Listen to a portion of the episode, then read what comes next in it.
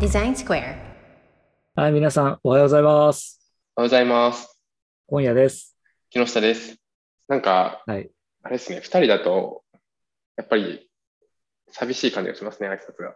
ちょっと寂しいですね。今日は、あのー武田鉄矢さんがいらっしゃらないので、キノピーと今夜の二人でお送りしますが、はい。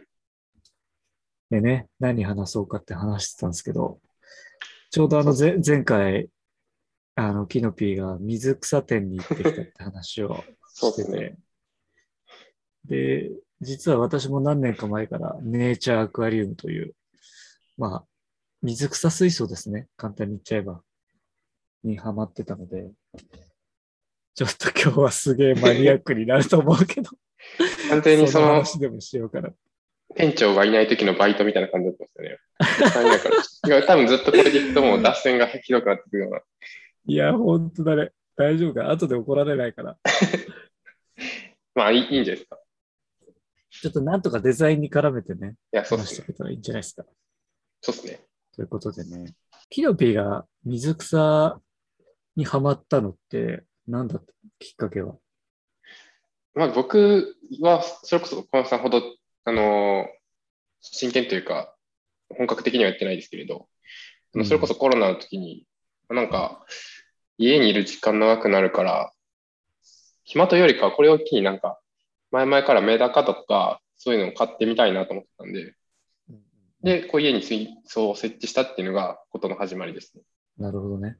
で、そんな、ああだこうだやってるうちに、水草そうですの情報に行き着きっていう。そうですね。僕うんは、その、いわゆる動く、動くというか、そのメダカとかそういうのを飼うみたいな方が、最初はその、だって繁殖させてみるみたいなとかをの方に行ったので、うん、うんことレイアウトとかはまだ、あの、そんなに、えっと、興味がいってなかったというか、って感じなんですけどね、実際は。なるほどね。そうだよね。だって、あの、メダカ買ったって言った時にさ、俺が一回誘ったことあるんだよね。え、じゃあ、ちゃんと水草もやろうよ、みたいないや話そうをっすね覚えてるかどうかわかんないけど、あいあや全然覚えてます。の時、なんかそんなに乗り気じゃなかったもんね。そうですね。俺、あの時多分、本当メダカをたくさん繁殖させるっていう謎 の、その、ゲーゲームじゃないですけれど、どんだけこれって言ってんだろうみたいなことをやってた時なんで、あそーう水草とあーか、あとちょっとこう、ぬ沼というかそっちが、その非常に水草とか種類も多いし、まあ、やろう、本気でやったらこうどんどん設備が良くなるんで、なんかちょっともうそ一うだ旦ねそっちには行かなくていいかな。部屋もそんなに広いわけじゃないしみたいなあーうんことを考えてました。小林さんは、あれですもんね、元から、そのメダカって魚ではなくて、水草がレイアウトがやりたいところから、水槽をいや、俺、俺もね、そういうわけじゃなくて、あの、息子がちょっと田舎に行った時にザリガニを捕まえちゃったのよ。ああ、はいはい。で、持って帰りたいって話になって、まあ本当は良くないんだけど、はい。持って帰ってきたんだけど、水槽も何もないから、ちょっと水槽買わなきゃいけないって話になって、はいはい。水槽買ったんですよ。はいはい。買ったんだけど、ザリガニって逃げるのね、あれ。あ、水槽からですかそう、水槽から逃げるのよ。え、でえ、俺え、ど、にどこに逃げるんだえ、ど登るんですかなんかねあ、飛ぶのかなそう、登るの、登るの、ん登って、ああの、一応水槽の蓋はしてたんだけど、まあ、なんていうのかな、ブクブクさせなきゃいけないから、ちょっと隙間が空いてるのね。はいはい。で、そこから逃げて、で、うち猫も飼ってるから、俺たちが寝てる間に、猫にあ遊ばれたりして、 はいはい。でも、それでも生きてて、ザリガニが。腕はい一はい本なくなった状態で生きてたりとかしてて、はいはい。これもうやばい。ちょっとかわいそうだから返しに行こうって言って、はいはい。ザリガニを元の川になるほ元のど。代わりにか返すのもあんまり良くないんだと思うんだけど、あ、そうか。本来はね、あの外来種的な問題ですねそう、外来種だからさ、でも戻して、水槽だけ余っちゃったの。なるほど。なんか、おとぎ話みたいな。 違うで、これどうするってなった時に、あの、ふと、あのーなんかツイッターで一回バズった、世界水草水槽コンテストみたいなのをはいはい思い出して、あ、あれやってみようと思って、はいはい。で、始めたのがきっかけですね。確かなるほど。うんじ。ゃあ、その、めちゃくちゃ能動的に始めたっていうよりかは、その水槽があったから、なんかやってみるかで、みたいなことなんですね。そうそうそう、そうですね。え、でも、そうザリガニの水槽ってことは最初そんなに大きくないんじゃないですかなんか、すごくちっちゃかった。 25センチとかそんなんですか、?25 センチ四方とかよくある。えっ、とね、横幅45センチで、奥行きが25センチとかだったかな。結構でも最初から言ってますね、それ。 な んか、ザリガニの、 45センチあったと思う。うん。ザリガニのない日とかわからないですけど、45で行くっていうのは結構、これ、なんか、都内の例えいやば賃貸だと結構、うん意思決定な気がするんですよね。ああ、そっかそっか。確かにそうかもね。うち、その、一応一軒家だから、あの、そうですよね。棚があって、本棚がね、壁にあるんだけど、ではいはい本棚になんかちょうど収まるサイズのやつを見つけて買ってきたんだよ。なるほど。うん。そう、そっからハマって、ほら、会社の近くに水槽屋さんあるじゃない。ありますね。であアそザこブ、アザブ、に聞きにアザブの。はい。そうそうそう、あそこに聞きに行って、ちょっと水草水槽始めたいんですけど、何したらいいですかみたいなはいはい。話を聞いて、で、そ、そこでもらった ADA ってわかりますか ADA、えわかんないです。 ADA はアクアデザインアマノっていう、いや、これ本当にアクアリウムの世界に入らなければ絶対知らないブランドなんだけど、アマノさんっていう人が立ち上げた水草水槽専門の会社なんですよ。グッズの天野さんって、あのーなんか特殊な経歴の人でしたっけ違うかな。天野隆さんだったかな。えっ、と、もともと写真家で、はいはい。で、いろんな、こう、森の写真とかを撮る中で、どういう経緯で水草水槽を始めたかちょっとわかんないけど、あ、け元競輪選手なんだ、この人は。あ、そうそう、確か、そんな人ですね。な、なくなってますよね、確か。うんもう、この間亡くなっちゃって。で、そのこの人はい ADA の水草水槽を作るための冊子があるわけよ。察で、しそれもらっ、そう、冊子。で、それもらって、な全る部ほど読んで、その通りに始めたっていうのが初めで、まあ、 AD、察しがあれですね。なんか、経典みたいな感覚、感じがありますいね、やなんか。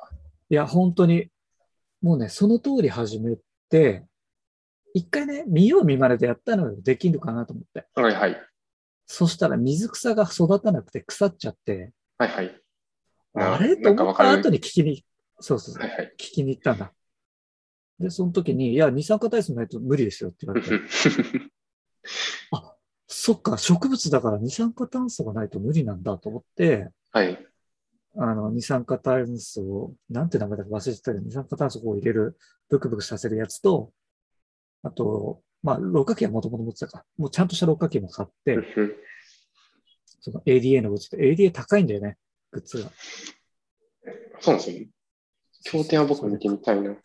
買って、始めたっていうのがね、もう全然、いつデザインが絡んでくるかわ かんない話してるけど。え、でもなんかその、勢い、なんかこの雰囲気でいきそうとかってあるじゃないですか。なんかその、なんか一応、その空気入れてみる、見るでしょとか、なんか土引いて、なんか水草買ってきたやつ植えりゃいいのかなみたいな感じでやると、まあ、絶対うまくいかないですね、あれ。あの、いや、うまくいかまあな二い。酸化炭素の話もそうだし、香料の話とかもあるし、まあ、温度はしっかり、で、あと、中の、魚とか生態入れると、えーっと、なんだっけ、あれ、あのーゆ有害な N、NO2 かな ?NO2 と NO3 の話があったりするじゃないあであ、すしょ、なんだっけ、小、小酸炎なんとかみたいな。小酸炎とか、そういうのね。うん、そうそうそうっすねあるある。か。でなんか、その、どういう、なんか、その、サイクルで、それが回っていて、まあ、ちょっとバランスを取るみたいな話なんです。その、いわゆるエコシステムじゃないですけど、中でど、ど、何匹魚がいて、何匹水草がいて、どれぐらいのあれだとうん成立するみたいなのを、なんかうんうこう、やるとかは、 あれ、なんかその、脳知識だと多分ほぼ不可能というか、いや、無理だね。無理無理。勉強しないとたった、じゃあ、まあ、そんな難くややこしい話じゃないですけれど、理解してしまえば。そうだね。だから本当に植物が育つのと一緒だよっていうことが分かれば、初めのうちはいいと思うんだよね。植物だけやるんだったら、はいはい。あ、そうですね。光と二酸化炭素が必要ですよっていう。ね。で、光もすごいびっくりするのが、水槽の上にさ、ライト置くじゃないですか。はいはい。あれを10センチ上げるか下げるかで育ち具合が全然違うっていあ、う。そうなんだ。そんなのあるんですそうそうそう。うん。で、この間2個目の水槽作った時に、ちょっと高めに設定してたのね、その明かりね。をはね、いはい。でなかなか育たなくて、でこれダメだなと思って、ちょっと近づけてみようと思って、あの、水槽の上に直に置くようにしたら、すげえニョキニョキ伸びてきたっていうのがあって、なるほど。こんなに違うんだみたいな。そういうなんか、あとは試行錯誤で何回も失敗しないとわかんないですよね。その、うん、そうだよね。多分。そう。なんかその、なんていうかな。そういう仕組みを知った上でデザインしていくじゃないですか、水素って。はいはい。無理やり今つなげようとしてるけど。あ、でも、あの、えっと、アクアフォレストっていう、うんピンポイントで店名出すんですけど、新宿の地下にあ、あります、ありあまれ、す。知ってます、知ってますあそこの知ってる人がやってるブログをたまたま僕見たんですけど、おえっーと、アクアフォレストってこう、地下のところをずっと行って、まあ、その、新宿の地下の、その、端の方にあるんですよ、多分一番。うんうんうん。で、そこに行き着く途中に、なんかちょっと、地下1階から地下2階かな、なんか、地上から地下1階かなに降りる、地下の中でのエスカレーターみたいなのがあって、そこのところに、ちょっと離れたところに、その、水槽があるんですよ。その、あ、そうなんだ。あ、そうそう、あの、まあ、それは、その場所に頼まれたのか、アクアフォレストが広告としてそこでやってるのかわかんないんですけれど、うんうんうん。で、そこの水槽をどういうふうに立ち上げたのかみたいな話をしてる、その、ブログが実は書いてあって、ええで、その時さっき言った、その、いわゆる生態と、えっと、水草と、循環のシステムと、バランスをうんうまくやると、まあ、あれ場所が離れてるんでメンテナンスしづらいから、より安定しやすいバランスというか、あの、うんで、こう、あれを成立させるみたいなことを書いてあって、で、かつ、もちろんプロだから、あのーん美しく仕上げなきゃいけないみたいな。なので、そうの、ん美しく成立する、かつ、メンテナンスもできる状態で、水素立ち上げる、維持するみたいな話を書いてあっうて、んで、これは全部科学だから、うまくせやればぜ絶対できるし、で実際、あれはなんかその、半年ぐらいほぼ何もメンテナンスしない状態で、あの、綺麗な状態保ってますみたいなこと書いてあって、ブログで。ちょっとどのブログか忘れちゃったんですけど、なんかそれ見たときには、デザデザインしてるなというのは思いましたね。その、いわゆる見た目だけじゃなくて、えっ、と、いわゆる、あの、き機能性も考えて。で、まあ、そういう話っうて、その、えっと、レンタルで水槽を置くとかってなった時にも多分生きてくる話なのかなって思ったりとか。いや、そうだよね。その保守性を考えなきゃいけないじゃないですか。そうですね。あーそのレイアウト組むときに、その苔が発生するので、その見た目としての、えー、と美しさが苔が多くなってくると、そうはいはい。損なわれるっていうところがあるんですよね。で、苔がなぜ発生するかの仕組みが分かってると、それを抑える、えー、と手段は打てると。はい。うん、だから苔とかって、その水の栄養素、まあ植物と一緒なんで、水草と育つ環境は一緒なんですよね。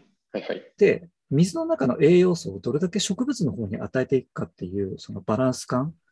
はい。で、水の中の栄養素が多いと、えっ、と、苔も栄養を取っちゃうから、苔が増えてくっていうはいはい。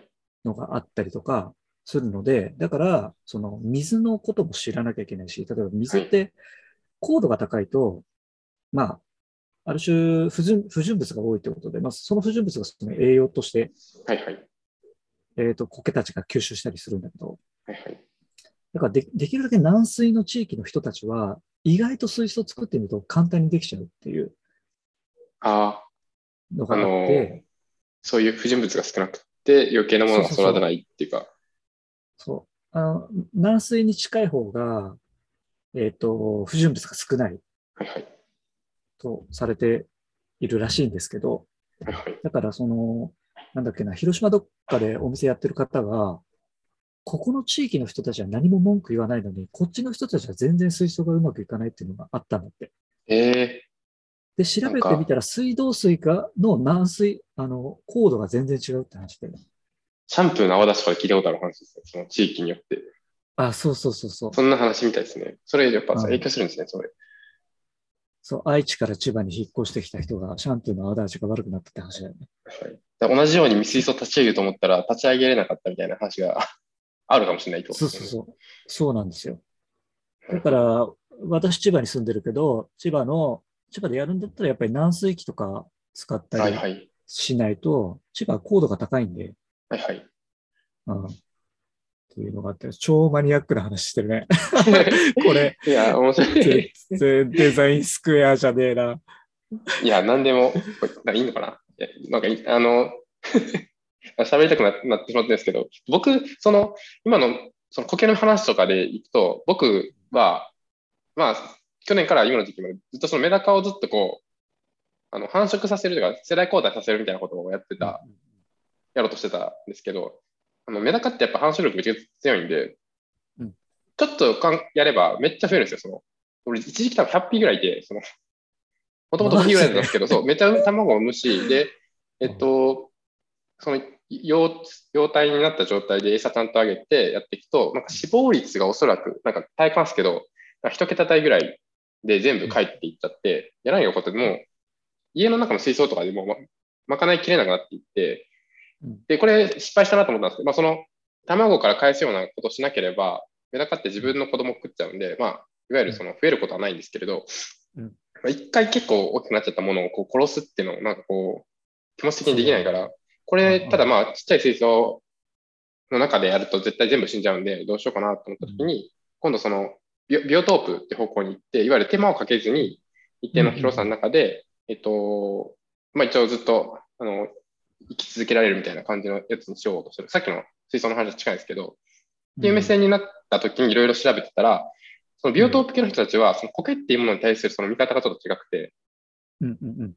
あの、さっき言ったようにその、水草と一緒なんで、その水質安定させるっていう意味で言うと、な必ずしも悪くないし、苔が繁殖すると、その分それ食べたりとか、あの、メダカがするから、むしろ繁殖してるのっていうのは、その一定安定してるというか、バランス取ってそれが増えてるよと。まあ、増えすぎるとまた問題かもしれないですけど、一定の割合いるっていうのは、なんか、うまく、その、サイクルが回ってきてるなっていうことともにも見えるので、なんかう、ん。その、ちゃんと綺麗に水星立ち上げる人とビオトープでこううまく繁殖させるって人で、その、違うというか、ジャンルが似ているようで、うん。目線が違うというか、まあ、同じ世界観にはもちろんいるんですけれど、うん。だなって今さっき思ったりして、僕はだからその、こ苔見たときに、あ、なんかその、それほど悪い感情を抱かないというか、ちゃんとこうう、ん並行してきてるというか、バランスが、うん、という見方をしたりしてるんで、あんまこうう、んうんデザイナーっぽく、こう、綺麗にとかっていうのは、目線にまだ至ってないんですよね。だからその、目的が何かですよね。そうですね。自然を再現するとかいうのであれば、全然苔なんかほったらかしでいいっていう、そのビオトープ的な考え方は全然ありじゃないですか。そうですね。うん。で、水草水槽ってどうしても見せること前提になっちゃったりしてるんで、はいはい。うん。だからその中で、苔をどれだけ発生させずに、魚が自然と生きてる感じを見せられるかみたいな。はいはい。あで、あ、そうだ。その、で、そこからこう水草水槽ってところに行きたいなと思ったんですけど、今。はい僕、その水槽店っていうのに行ったって話は前回したと思うんですけれど、はいまあその、全員、一人一つ、一つと一つ違う作家が作ってるので、その、もちろんその作家性が出るというか、どういうその水草水槽を作りたいかみたいなのが結構強めに出てるんですね、それぞれ。うんうんうん。で、まあ、こう、かなり装飾的なというか、も、もはやそれ自然では絶対ありえないでしょみたいな感じの。ただなんかそうの、それを水槽でやることのなんかちょっとシュールさじゃないですけど、面白さみたいなとこも相まって、かっこいいなっていうタイプの水槽だがあったりとか、うんあるいはその、より自然の美しさみたいなのを表現するっていうものがあったり、今度こ、うんそっちに行き行き着くと、その美しさとしてはあれだけれども、その割とその、確かにこれ自然っぽいなみたいな、あ本当の意味での自然を切り取ったなみたいなものとかがあったりとかして、こういろいろジャンルがあって、こう面白いなみたいな感じで思ってたんですけど、小屋さんっていうのはその、それで言うとど、ど、どの辺に入るっていう感じなんですかその思想的に。 水槽の思想的に。どこなんですいや、俺もそんなに数作ってるわけじゃないからあれですけど、あの、あんまり人工的なものは作りたくないなっていう気はしてますよね。はいはい。うん。あの、がっつり人工的なものってやっぱ中にはあるんですよ。はい、なんか、あの、城があったりしますよね。たまになんか、わかんないけど。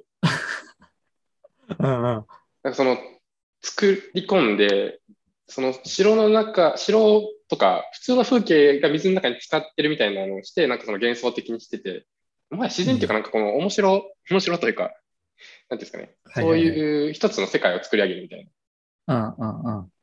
それはそれでなんかいいのかなとは思うんですけど、なんか自分が作るんだったらなんか、その、できるだけその自然感な。はいはい。を演出したいなっていう気はしてますけど、川だったら川の中をこう切り取ってで見てるみたいな。そうそうそうそう。はいはい。それこそあの、さっき言った ADA っていう会社がはい年に1回世界大会を開いてるんですね。あれは ADA が開いて、開いてるんです。えっとね、今、水草水上の世界大会っていくつかあるんだけど、ADA はもうかなり古くからやってるんで、IAPLC、インターナショナルアクアリウムプラント、えっと、レイアウトコンテストか、IAPLC。はいはい。大丈夫これ超マニアックな水草の話 してで、ここに毎年の受賞者があるんですよ。受賞作品っていうページがあって、 2018年、歴代グランプリを見る。グランプリか、受賞作品を見る。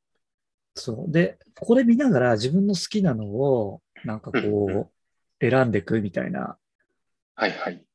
感じで、ああ、なるほど。あー考えてますね。で、例えば、ちょっと、リスナーさん、わかんないだろうけど、ここの0004ってあります。わかるわかりますかスペインのアルバートさんが撮ったやつとか、 0004。あ、受賞の方ですかね。受賞作品のページに行って、 0004。はいはい。はいはい。ああ、なるほど。これとかまあこうちすごくょっとこ人工的に作られてる感がちょっと出ちゃってるっていうう、か、はいはい。ちょっとなんか、あれですよね。その、スペインだからってのはあるかもしれないですけど、あの、ゴッホのドスギみたいな、うんうんうんぐにゃって曲がったみたいな世界観ですよね。そうそうそうそう。こういうのじゃないなって思ったりしながら、こう見てるって感じですね。ちなみに俺はこの1位から全員分が載った本が毎年出るんですよ、これ。それを、 PLC の。え、それ見たいな。そそれを毎年買って、あの、こうやって見ながら、あ、これこの人よりいいの作れると か、ああ、この人すごくいいのになんでこんな順位なんだろうとかっていうのを見て楽しむっていう。はい、これなんか、その難しそうですね、その判断基準も。いやー、難しいんじゃないですか。やっぱり1位から10位ぐらいまでは本当にね、誰が1位になってもおかしくないなっていうぐらいのものをはいは作っいて。たりするんで、いわかんないですもんね、こう素人目だと。やもー、う全部すごいじゃん全然わかんないですよ。うん。やっぱり水草の生育具合とか見るっぽいので、うん、あ、そうなんですね。うんうんうん、し自然な活着とかなんですかね。どうなんだろうか活着もそうその赤みとか、ももちろんカメラの撮り具合によって違うけど、なるほそど。はのあ赤い草と前傾層、中傾層、後傾層ってあるじゃいないですはか。い。はいはい。でその後継層のババリエーションとか使い方とか、そういうのだと思うんですけど、確かに。でもこれもなんかその、えっと、その器の焼き上げみたいに生き物になるので、その、どんだけ赤くなるかとか、どれぐらいでこう、ううんまく繁殖してくれるかとか、最終的には、ちょっとアンコントローラブルな分出てくる中で、こう、どう、その、思った通りにいくかっていうのとう、んうん。その思った通りにいかなかった面白さみたいなのが出るかみたいな話って非常にこう面白そうですね。うん。ね、そうだと思いますよ。多分、初めに思い描いてたものじゃないものが出来上がる可能性は全然あると思うんで。そうっすよね。で、なんとここにですね、だから、今、サウナブームじゃないですか。はいはい。で、サウナブームで、それこそバイブルになってる茶道っていう漫画があるじゃないですか。はい。あの漫画家さんは、アクアリウムもやってて、世界ランキング入ってるんです。あ、世界、はい、はい、世界ランキングが入ってるんですね。田中克樹さん。入ってるんだ。このページだかのら0 0019番が田中克樹さんです。あ、そうなんだ。あ、そうなんだ。すごい。あ、しかもかっこいいですね。そうなんですよ。あ、ちなみにその水草店、水草店、水草店わかんないですけど、2017年は田中克樹のその講演会があったんですよ。え、そうだったんだ。そうです。そこもつながっへてえ、僕、その、まあ、うちの奥さんが、その、田中克樹、茶道好きなんで、 めっちゃ見てて、田中克樹来るじゃんっつって、でもまあ、ちょっと間違えてる。2000あ、これ2017だね、みたいな話をしてたんですけど、こんなすごい人だったんです。そうなんですよ。この順位ってなかなかやっぱ取れないと思うんで、それこそあの、水草店であの、水槽を作ってた上野さんとか、はいはい。轟さんはちょっとわかんないけど、上野さんは結構上位に食い込んでくる人で、あ、そうなんだ。そうなんですよ。ちょっと挑発のね、かなりインパクトのある外見の方ですけど、とどろきさん。いやー、これ、デザインにつなげ られるかな。や、でもこうれん完璧でも衣装っていうか、その見た目の話だったりするじゃないですか。 そうですね。そうですね。あの、水草水槽自体はそんなもんだと思うんですけど、やっぱりその、さっき話した裏側にある保守性とか、だってこの水槽をね、10年維持しようって多分誰も思ってないと思うんですけど、そうですね。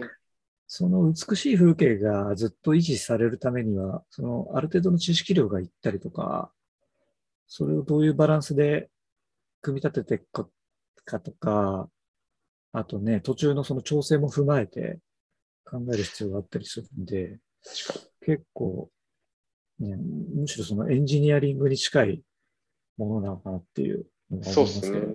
ベースとしてやろうとしたら、そのエンジニアリングの部分が大きいから、その作家性が強いやつでも結構そこ知らなきゃいけないって話はあるだろうし、今話してて思ったんですそうけでど、すね。この世界大会でやった新しい斬新なレイアウトとか、こういう水草の組み合わせ方とかっていうのは、その、いわゆる職業的な、その、えーえっと、水草、さっき言ったお店にこう、やっぱ設置したりとかっていうのがあるって人たちは、そっちにこう、循環したりとかして、もしかしたら、知らないですけど、なんかその辺のいい循環とか生まれてるのかなっていう、作家性とデザイン性というか、保守性とかっていう意味で、そういうのがあったりするのかなっていうのは、思ったりしました。そうですよね。だからちょっとやってみると勉強にはなるかもしれないね。そうですね。いや、ただ沼だから進めらんねえんだよな、これ。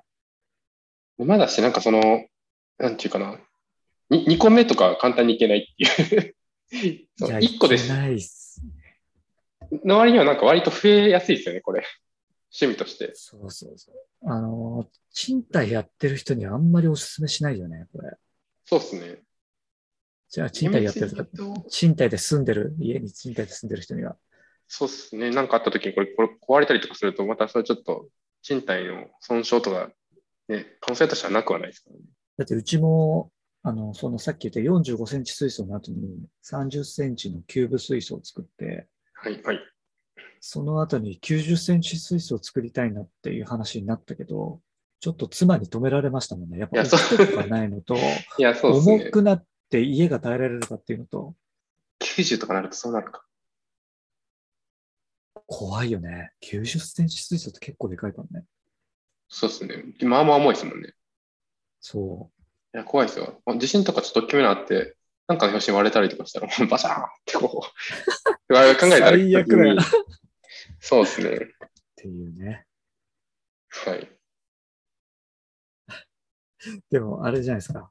あの、ちょっとディープな世界を垣間見ることができたんじゃないですか。これ聞いてる方は。そうですね。まあ、途中思ったけど、まあ、む無理、そんな無理につなげなくてもいいかなと思ってて。 い今日は特別会ということでね。や、そうですね。店長がいないんで、こう、ちょっと。そうですね。あの、バイトのね、余ったバイトで好きな話してたっていう。いや、そうっすね。めっちゃ、めっちゃ勝手にまかない食うみたいな回ですね、これは。完全に。あるあるだ ね。